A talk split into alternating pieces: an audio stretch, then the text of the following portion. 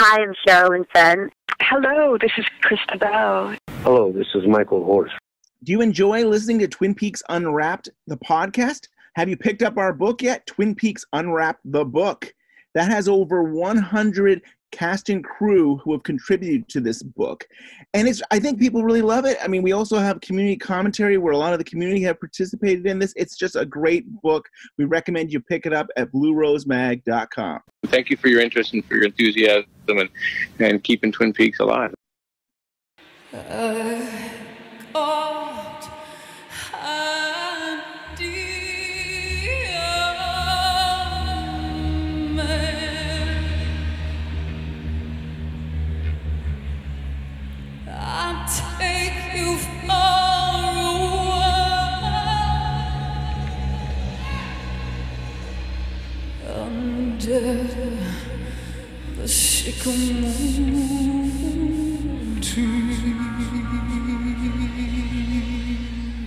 Welcome to Twin Peaks Unwrapped. I'm your host, Ben Durant, and beside me is Brian Kozaczka. Hi, Brian. Hey, Ben. How's it going? It's going good. How's the How's the holiday for you? Oh, it went by way too fast, as always. It does. Ah, it we flew take a few weeks off. We do, you know, we have family and Christmas and all that stuff, and it just goes by too fast. It went by so quick, and all those shows. I'm hoping everybody enjoyed them. I'm sure. Yeah, we, had- finished up on the air, and that was pretty cool. We got through uh, seven episodes. We got Ian Buchanan on. I think that was pretty cool That to was a have big him treat. on. That was a real good treat. So yeah, and then the, to end this the year off, we had Our best of. our best of was Scott Ryan. Man, like he he did a great job. You did a great job. We had all so many community people that pitched in for that show. I mean, it's so much fun. Yeah, and and the funny thing is, believe it or not, you know Scott, he's texting me over the holiday saying he has ideas for next best of. We got a year away, and he's already thinking Yes, about it. Yeah. and this is the first time ever where he had the idea. Right. Like I got that idea because of his book. Yep, and the- his the love la- for the la- yeah. It's interesting. Uh, Also, if you're a fan of Scott Ryan and the Red Room podcast, and you see his book in Barnes and Noble like I did, please on social media you should post it. The fact that you saw Scott Ryan's Letterman book, but what I did, I took the Letterman book and I put it in the like big display with all the books, and I put it up there in the like TV and movie thing, so everybody could see it. It was right around Christmas time. You rearrange the book. You're just going to Yes. random bookstores and rearranging their books. I'm putting his book on display like it should be. yes. I highly recommend if you go to Barnes and Noble and you see his Letterman book, take it, display it, and take a photo, and you should send it to Scott on social media. You know, talking about books, uh, for Christmas, I got uh, Brad Duke's new book, the China Beach book, and I got season one of China Beach on DVD. I haven't had a chance to check it out. I'll probably do that this week. Brad Dukes did a great job with the Reflection Twin Peaks book. He's been working on this for a few years. I can't wait to check out the China Beach book that he did. He got a lot of interviews with the cast and Oh, crew, yeah. and it's it, it'll be great to see. Yeah, I mean, like, man, I knew nothing about China Beach, but the book sounds very interesting. Yeah. And he was actually on the Red Room podcast talking about it with Scott Ryan. And Right. If anybody's interested in that interview, I highly recommend it. I it. thought it was really good. That, Yeah. yeah. it was so good. Any Twin Peaks stuff you get for Christmas? I got the Twin Peaks calendar. Ah, the calendar. I got a calendar too. I know. It's funny how we did that. Do it for ourselves there. Yeah, yeah, yeah. Yeah, was like nice. I'm like, I hope Ben's not getting the Twin Peaks calendar because I got it for him. And it's gonna become our tradition or something. I do that for my wife. I get her a calendar every year. Yeah, every year I do Shutterfly. I actually cheat though. She makes her own albums, and I just take her album photos and I make it into calendars. So she does all the work, and I then steal it. And but she still appreciates having the calendar. yeah, that's awesome. Yeah. So we got a great show today. We have Harley Peyton on. You know, he was the writer producer for Twin Peaks. He did Channel Zero, and now he's part of a new show, Project Blue Book. Our nation is suffering from a form of mass hysteria right now. The War of the Worlds all over again. You want me to investigate flying saucers. I want you to help me prove to the public the truth. They don't exist. You think we can trust him? The captain seems to think so. And they're watching us. We just witnessed an alien invasion. Get away from the car! Logic can't begin to explain what we're dealing with. Project Blue Book, January 8th on History. I just got to watch Project Blue Book last night. It's wonderful. I Oh, love cool. it. It's really cool. Oh, awesome. It, it's got kind of an X Files uh, feel. Like I really dig it. Look, it's like any first season of a television show. There's sort of a shakedown cruise as you sort of figure out what the show is, or the show figures out what it is. And you know, I think at the beginning we knew that obviously there's an X Files component. There's also a sort of Mad Men component with the hmm. '50s stuff, Yeah. and what's what that world. And then there's also a kind of Americans component, which is really more about the Cold War, Russia, Red Scare stuff, and Oh. which we de- which, which we delve into much more deeply along the way. Originally, we were playing with a mo- almost a 33, 33, 33 percent look at those three elements. You know, then we realized, no, no, no, we have to service these cases because these are all these real cases that happened, and then start to back our way carefully into the Russian spies and all the stuff that's coming, which is really fun. Fun for me as a writer. Yeah, it was great. It was really fun to do, and, and actually there were some reshoots done. Some of the things last night I saw for the first time and really liked a lot. Again, it's the the actors have to find their characters and the writers have to find the kind of stories. But I was really happy with the way we worked through it, and also with the way that I think it continues to get better throughout the first season, which is really exciting, given that it starts at a pretty good place. That's awesome. Yeah. Yeah. And I was going to ask you, which you already said, it is it based on the real Project Blue Book cases? And so you're saying it is. And like, I don't even know where do you find this? Well, I'll tell you, it's interesting. I mean, there are two things. One, I mean, both Hynek and, and Ruppelt, right, the two partners, both sort of became believers over time, and they both wrote books. Ah. Um, and Hynek's book, in fact, which is like you know our holy grail text. In fact, his son was one of our technical advisors. Hynek's book just listed the cases, or maybe it was Ruppelt, but it was case by case. The Wow. case of the Lubbock lights, the case of you know, and so we literally had these up on a wall, and you know, got to pick and choose between the cases we most wanted to do, while creating a lot of other story along the way. But yeah, the cases are all real. In fact, I went up uh, back home for Christmas just for about a week, and uh, a woman that I went to high school with said, "Oh, you won't believe this, but my mother was really crazy about this stuff, and she, you know, she subscribed to all these newspapers. I can give you copies, and she sent me these hilarious newspapers that were written in the late fifties. That was sort of like UFO Daily, Wow. and it was all these and, and which I think we'll be using for a second season should there be one. And there was a lot of really cool stuff in there. And the real funny part was is that it was edited by this guy named Donald Keyhoe, who was in fact a character in an episode that I wrote because he was a famous UFOologist of the day and really one of the first ones to gain fame as someone who was writing about this stuff. So yeah, the stories they come from all over the place. I mean, you know, the trick is obviously it unlike X Files, it's a UFO every week. You know, we're not doing monsters one week, or I mean, you know, you really have to figure out a way to find the different kinds of cases in different environments and different impacts. You know, why you're trying to introduce, uh, like everyone does these days, a long arc story, which we do, and I think pretty successfully. Yeah. Um, and even the Majestic Twelve, those you know generals, that's all true Oh. right? All of that Wow. stuff. I mean, all of those major points are all you know who the two guys were. You know, the professor and the ex flyboy. All that stuff is you know that's all true. And obviously, there was plenty of room for us to kind of make stuff up along the way.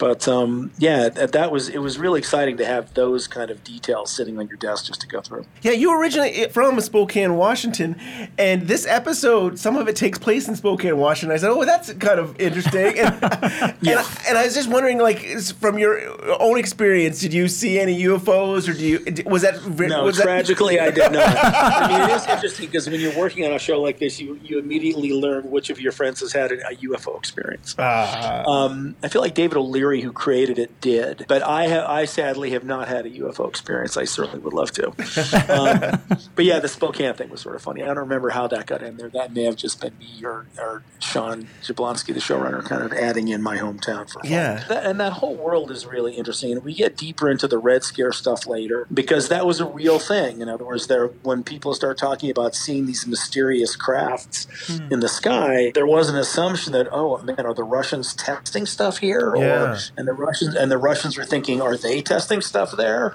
And so you get to play with that stuff too, which we get into pretty deeply as we go uh, go farther into the season. For the past couple of years, you've been really heavily into Channel Zero. And how did you get involved with this project? I was doing Channel Zero, and then it was it's one of those shows where we would do twelve episodes, and then they would shoot all twelve, and that would really comprise two seasons of the show, right? Because we did six episode stories, Yeah. and we had just finished one of those stories. and and you know we're they were now going to go sh- off and shoot it, and then we never did simultaneous production, so that always meant there was a very long break between the end of your writer's work and when the room might start opening again. And you know, quite frankly, I was sitting around and pretty much said, "I got to do something," right? and I and I didn't even know if Channel Zero was coming back, and and in fact, I had finished work on what was to be, I think, the last season. So I was pretty much done, and uh, you know, it's one of those things. Your agent called you up, and uh, Sean Jablonski, who came in uh, to be the showrunner with David O'Leary, who created it. I actually knew Sean kind of socially. It was one of those kind of acquaintance things. We were dads at the same school. Um, and you know, I talked to them, and we got along really great. And I just dived in. I mean, I you know, it was something that because I love the arena, and I knew it was going to be really fun. It, it would be a different, you know, a different sort of show than because I've been in the depths of kind of you know body horror and God knows what else for three years. So I like the idea of doing this because I like the period aspect of it in particular. Because even today, with all the shows that do it, you still do run into studio or network objections about both the cost of um, of doing period and even will the audience follow it or whatever. I mean, I've never really believed any of that, but you still Mm. hear those objections. So just to hear that history was really, you know, committed to that and going to spend the money to do it, um, that was very exciting. And, uh, and and they've been great that way. They really got it, and you know we, we worked together very well with them. So that was really fun. The, the kind of period aspect of it, I love that period. I was probably the only one in the staff who was close to knowing what the '50s looked like. So it was one advantage, one advantage of my advanced age. You know, so that was kind of cool too. David Bushman uh, from the Paley Center recently interviewed David O'Leary, uh, the creator of uh, Project Blue Book. Oh, cool! And he says about you, he says, uh, you know, Harley had a wonderful sample. He loved what he had to say about the project, and we hired him based on the great work and great ideas. Can you elaborate about that? What is this wonderful sample he speaks of? Oh, the wonderful samples. One of you always have those scripts that are great regrets. I have a pilot that's called "Uninvited Guests," um, which is about a man with dissociative identity disorder, or more, you know, multiple personalities. And it's it's one of those things. This was a long time ago, and I had this idea, and I'm I'm not one who usually has what I consider to be commercial ideas. And I thought, oh my god, this is actually pretty commercial. Hmm. And it was an hour drama that I sold to AMC. They were very high on it, and we were diving in. And I had this whole, whole story. It was basically about a guy who had recovered from having dissociative identity disorder, and when his sister is suddenly killed in the pilot, it, it starts to come back. You know, it's one of those great moments where he gets up in the morning and there's two toothbrushes in the Huh. cup on the sink instead of one, and you start to get into what it's like. And I did a ton of research, and it was fascinating. And I I learned that one of the, you know, these people keep diaries for their various alts next to their bed almost, and it becomes like a series of clues as to what you did during the 24 hours that you don't remember.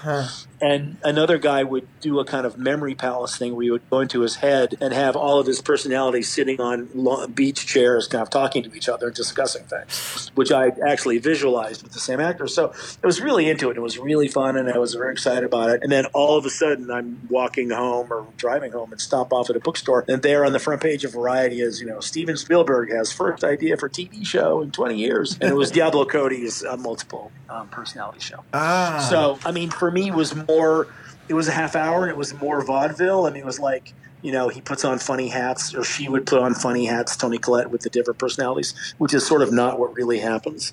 Um, but it was really fun. And so that sample is something I've had for years. And they obviously they never made it for that reason. But yeah, it's got me a few jobs, including this one. So Nice. that's the secret, the secret script. That's awesome. I thought you were going to tell you were going to have like a whole uh, uh, Project Blue Book research Oh, that you were no, going to laid no. out or something like that. No, that'd have been great. No, Uh-huh. I had I had not ever done that. I mean, I was well aware of it, and even though it's it's something that I had to kind of think about because I sort of forgot, but then I realized that it's Briggs and the whole Project Blue Book thing. I mean, Are you familiar with Project Blue Book? Yes, sir, I am. The Air Force investigation into the phenomena of unidentified flying objects. Officially disbanded in 1969. But there are those of us who continue in an unofficial capacity, examining the heavens as before. In the case of Twin Peaks, the earth below.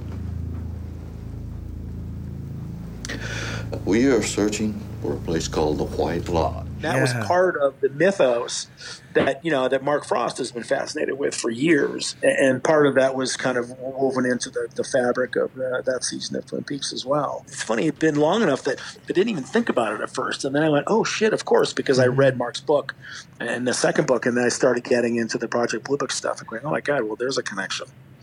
Yeah, and it's funny because episode 20 and episode 27 of Twin Peaks, Briggs kind of goes in a little bit of Project Blue Book and his involvement, Yeah. and then it, and, and how it relates to the town. And you wrote both those episodes, so it's like, oh, is Yeah. this Yeah. is is this Mark Frost or is or is this Harley? like, where is this coming from? It was yes, it was definitely that's Mark's stuff.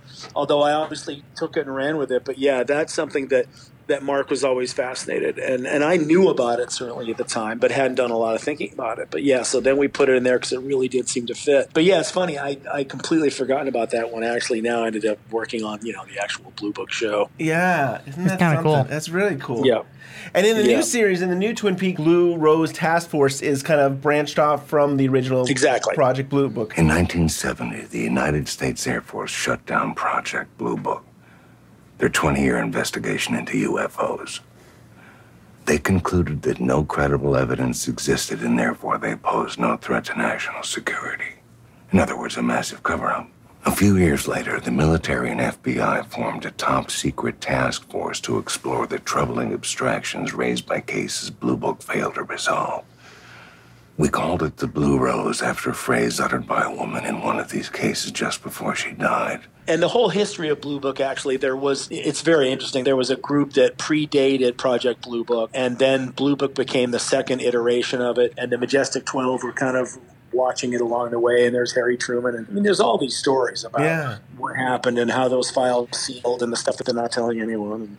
But yeah, this was the second thing. And look, the whole idea, which is one of the dynamic tensions in the show, is their job was to kind of find real world answers for impossibility. And you know what that tension was when they realized it's it's, it's certainly not that. Then we realized we had to commit pretty early to them realize because they'd be stupid not to understand that you know there's something else going on here that we really under they would really get. So that was part of the fun of doing the show. And this is on the History Channel, which I didn't even know the History Channel did a lot of dramas. I mean, that was Yeah. Well, exactly. It's Yeah. and they are as as my my preliminary notes that I was given because they give you talking points, none of which I've used by the way. But the most important talking point is they're now called History and not the History Channel. ah. Um, and at History, I think they've had three series so far. They had their first series that they did was one called Vikings, which is very successful. Mhm. So I knew nothing about it, and, and nor did I know how good the ratings were. I mean, they get a lot of viewers for those shows, like close to three million. wow. So oddly enough, I spent all this time at Sci-Fi, and so I'm used to a certain number for television shows. But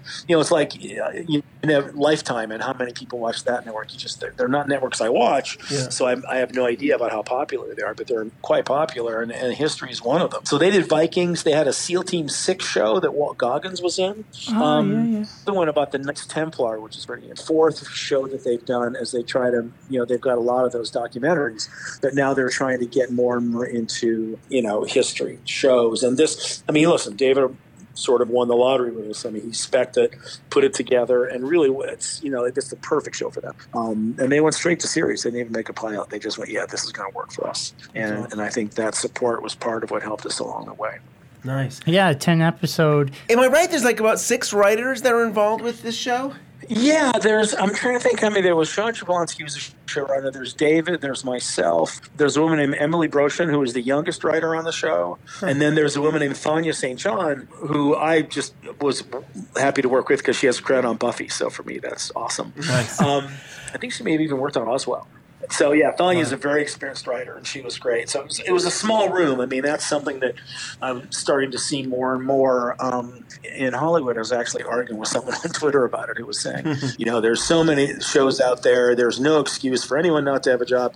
And I said, yeah, except that the writers' rooms are really half the size now that they were then. I mean, when I worked on Dominion, we had probably 12 writers Wow. Wow. and you know on this show we have five or maybe six. So yeah it's it, it's a small room but you know there are advantages to that. You don't have quite the hive mind that you do with the bigger room but you've got some really good people and everyone's kind of pulling their own weight and you know it helped us to get through all those episodes. I mean it only gets complicated when everyone's writing scripts then like you know trying to pull it together then is a little harder because you're starting to get kind of light on staff. But it was a good room. I'm looking forward to a second season should we get one And how do you break down like the show? Like, do you have a writer's room, and then at some point do you say, "Okay, Harley, you're going to do this episode, you're going to do this episode," or does every week you guys all kind of work on the show together? When uh, we walked into the room for the first time, um, although it did change a little bit along the way, uh, David O'Leary and, and Sean Jablonski had actually together because they had to sell it to History um, and to- to A and E and then to History,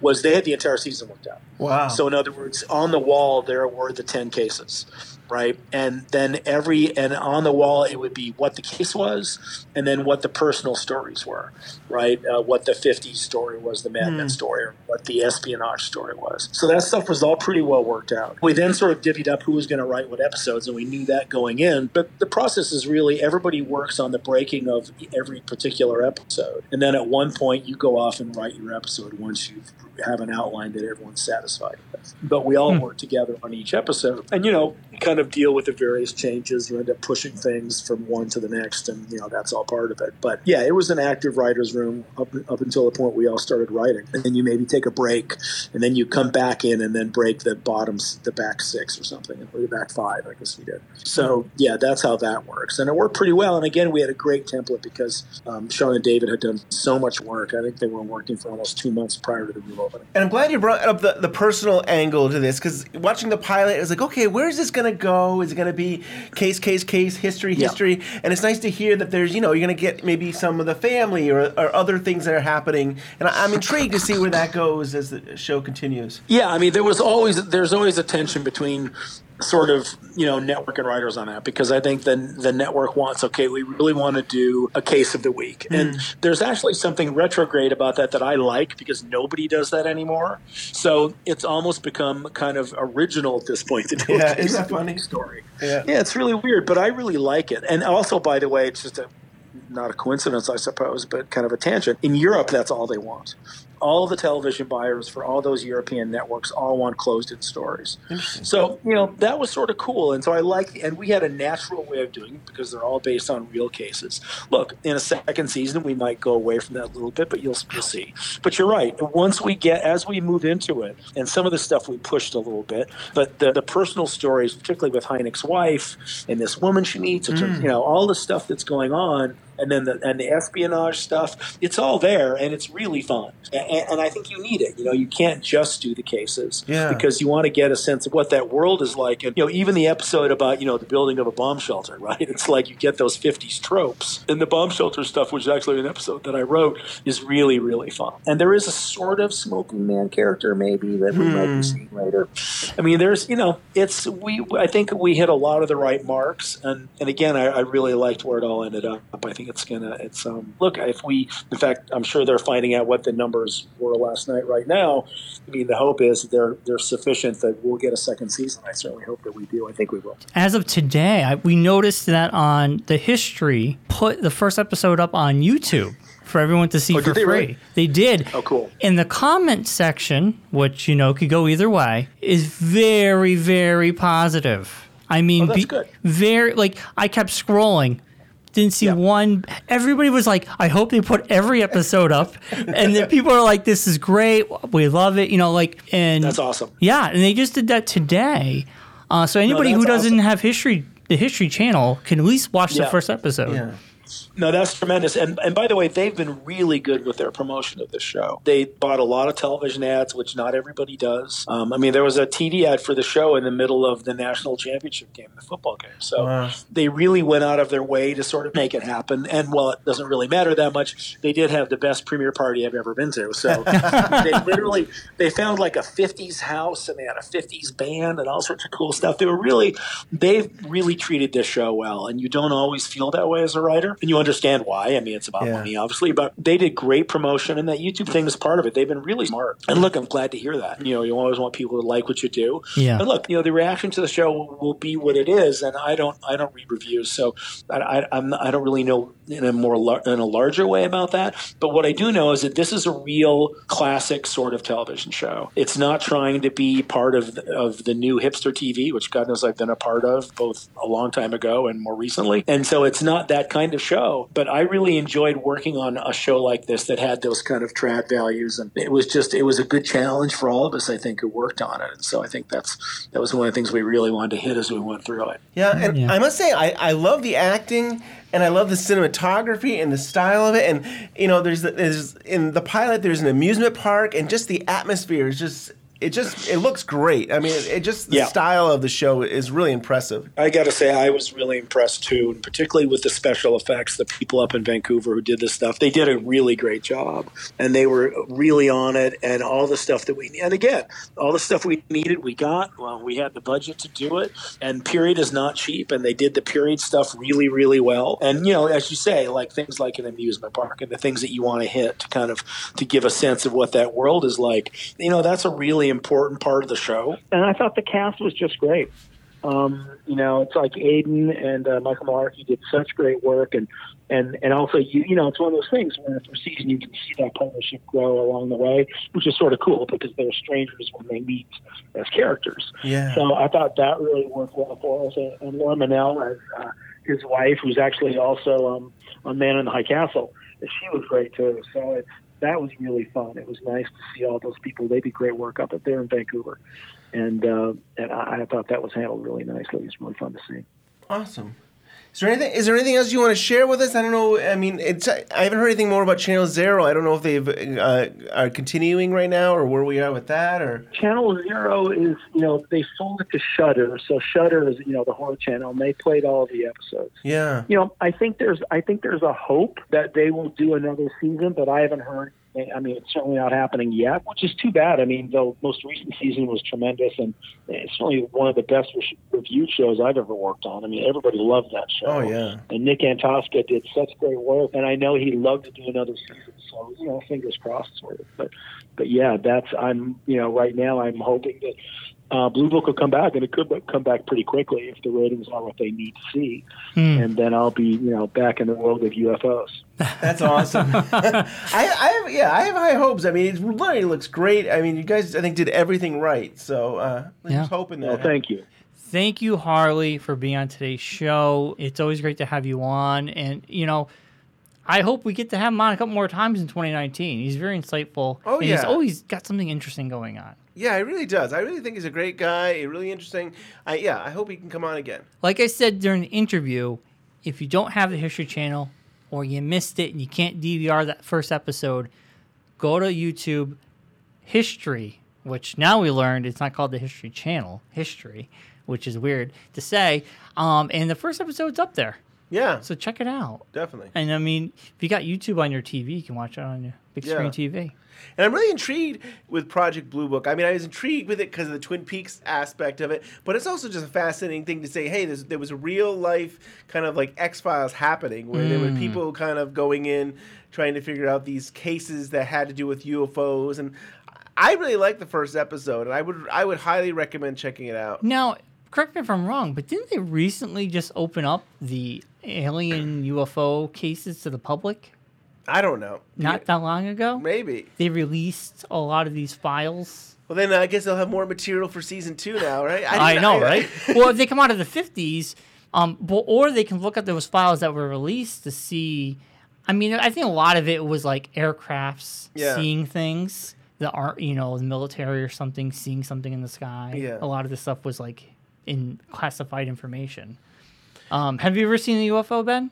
I've never seen a UFO. I've seen I've seen a lot of things in the sky.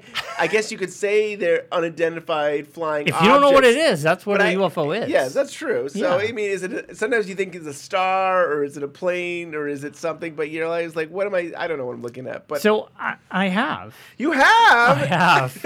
I have. What? Tell me about this. Now, I am in the X Files world. I would be more like Mulder. I You're a I- believer. I'm a believer, and ghosts. you want to all- believe at least. Yeah, Yeah. and you know, I've had things happen.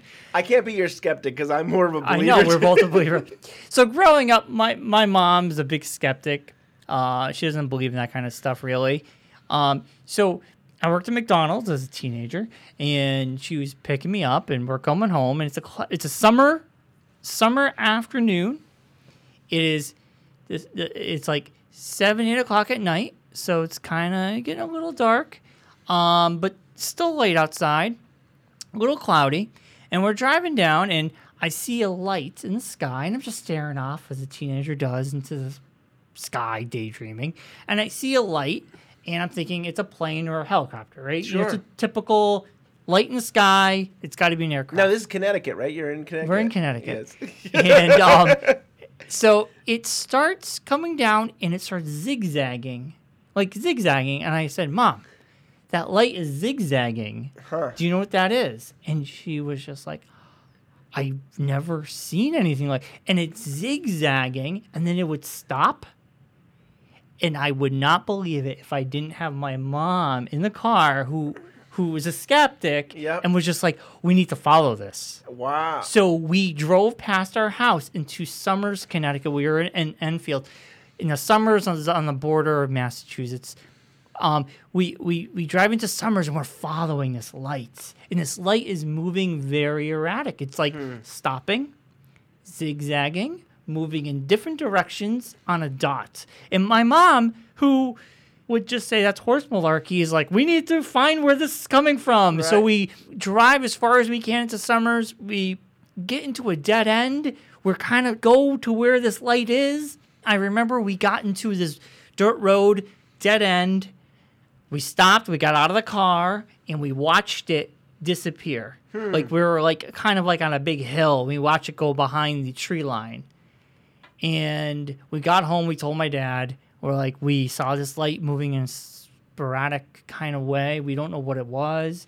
Was a UFO? My dad's like, you know, was we didn't have a computer or anything, so there's no way of looking it up. There's no way of like finding if there was a anything going on. So that's the closest I ever saw to a UFO. I mean, we couldn't identify it. I don't know what would cause that. Could have been a helicopter. I don't know. Yeah, and these, so I believe that some of these Project uh, Blue Book cases were in Massachusetts and Connecticut. So That makes perfect you, sense. Funny, you know, I, I you always think of the like the northwestern Oregon or, or, or Washington. You hear about these cases and stuff They're like right that, here. but they're they're everywhere. Yeah. They're everywhere. Yeah, and you know, for the, the the actual Project Blue Book lasted for about twenty years, so they Hmm. have. The show has has a long time. and They can go on. They could go on for you know decades now if they wanted to. It's kind of cool to, that they have so much out there. And uh, you know, I, I think there's an appetite for this kind of show. We have our grievances about the last two seasons of X Files, but I think this show could possibly recapture that magic Yeah. and do something different. At the same time, uh, whetting the appetite of people who miss the X Files and want something different. I think the show could really uh, take off. And you brought up X Files, so I I still get so mad that they had the whole uh, a- alien conspiracy, and then they just drop it and be like, eh, the aliens decided they didn't want to come in 2012 or whatever. Like they just kind of like threw it away, and th- then they kind of like, oh, there was a saucer on the bridge, and then the next season it was all a dream. It was all the and it's like- government who were doing it the whole right, time. Right, and it's kind of like I don't know, it kind of fell apart, and like some people would say it fell apart in season six or Yes. something like that. But for me, I was happy with it up until these last two seasons, and then it was kind of like, oh, you really don't have a story to tell. You, there's nothing to share with I think a lot of people were disappointed overall by the last Yeah. two seasons. It, it was it was fun that it came back for nostalgia's sake. Yes. It had some great episodes. It did have some good episodes, but the mythology itself just sucked. Yeah. It just sucked. It wasn't Right. that great. I mean, could have been better. Right. Uh, so yeah, so for people who like who loved X Files, eh, I feel like this is right up their alley. Yeah, they really definitely. Will dig I- this show. this is like taking that torch, and we don't have a show on TV like that right now. no, We don't. We have a lot of dramas and a lot of like comedies, but you don't have anything UFO related, really. No, not that that can I can think of. Yeah. I mean, I think there's a yeah. I'm trying to think. There's there's a, there's gonna be a Roswell, Mexico, but I feel like that's a love story, like a teeny uh, teenager show. Or Oh, something I've like never that. even heard of it. Yeah, they, but- there used to be a Roswell Oh, show. yeah, back in the day, Roswell. Yeah, But now yeah. it's, called, it's being called Roswell, Mexico. So I think it's like a reinterpretation of the original series or something like that. But that's not really this. I mean, yeah, that's that's like a, a kids drama, teenage Yeah, drama right. show. I think so, yeah. Oh, okay. Well, that's our show Ah. this week. We're back. We're, back in the swing of things. I think we're, we're trying to focus uh, more on Twin Peaks. I think soon we're going to Yeah. be getting into. Uh, we're, we're hoping to get together with some people in 25 years later and and talk with them soon. Of course, JC, we, we'll probably have a live show with her again soon. Yeah, very soon, and we have a lot of ideas for 2019. And maybe if I ever get my act together, we'll we'll do the uh, we'll do the community rewatch series again. I know it's been months and months and months. It has. I will try to sit down and get things together. It's not. It's really me. there, you've heard it here, folks. You've heard of me. It's Yeah. all about me getting things together for the cast and stuff. It's a lot of work. It's fun. I have Yeah. fun with it. I just something is holding me back. I don't know. But You'll figure it out. I'll figure it out. It's a blue book case. Yes. While you're waiting for our next show, give us an email, twinpeaksunwrapped at gmail.com. Also, like us on Facebook at Twin Peaks Unwrapped. We're on Twitter at Twin Peaks Unwrap. Also, like us, subscribe to our YouTube channel. Also on iTunes, that five star review and a nice little comment goes a long way. Um, we're on Google Play, we're on Stitcher, and we're on Spotify. Also, if you want to support the podcast to keep the lights on, every bit helps. TeePublic, the link is in the show notes. You can buy a shirt, you can buy a phone case, you can buy a mug with our logo on it, and a portion of that will help us pay to keep the lights on for the next year. So we appreciate everybody who has and everybody who will. Thank you.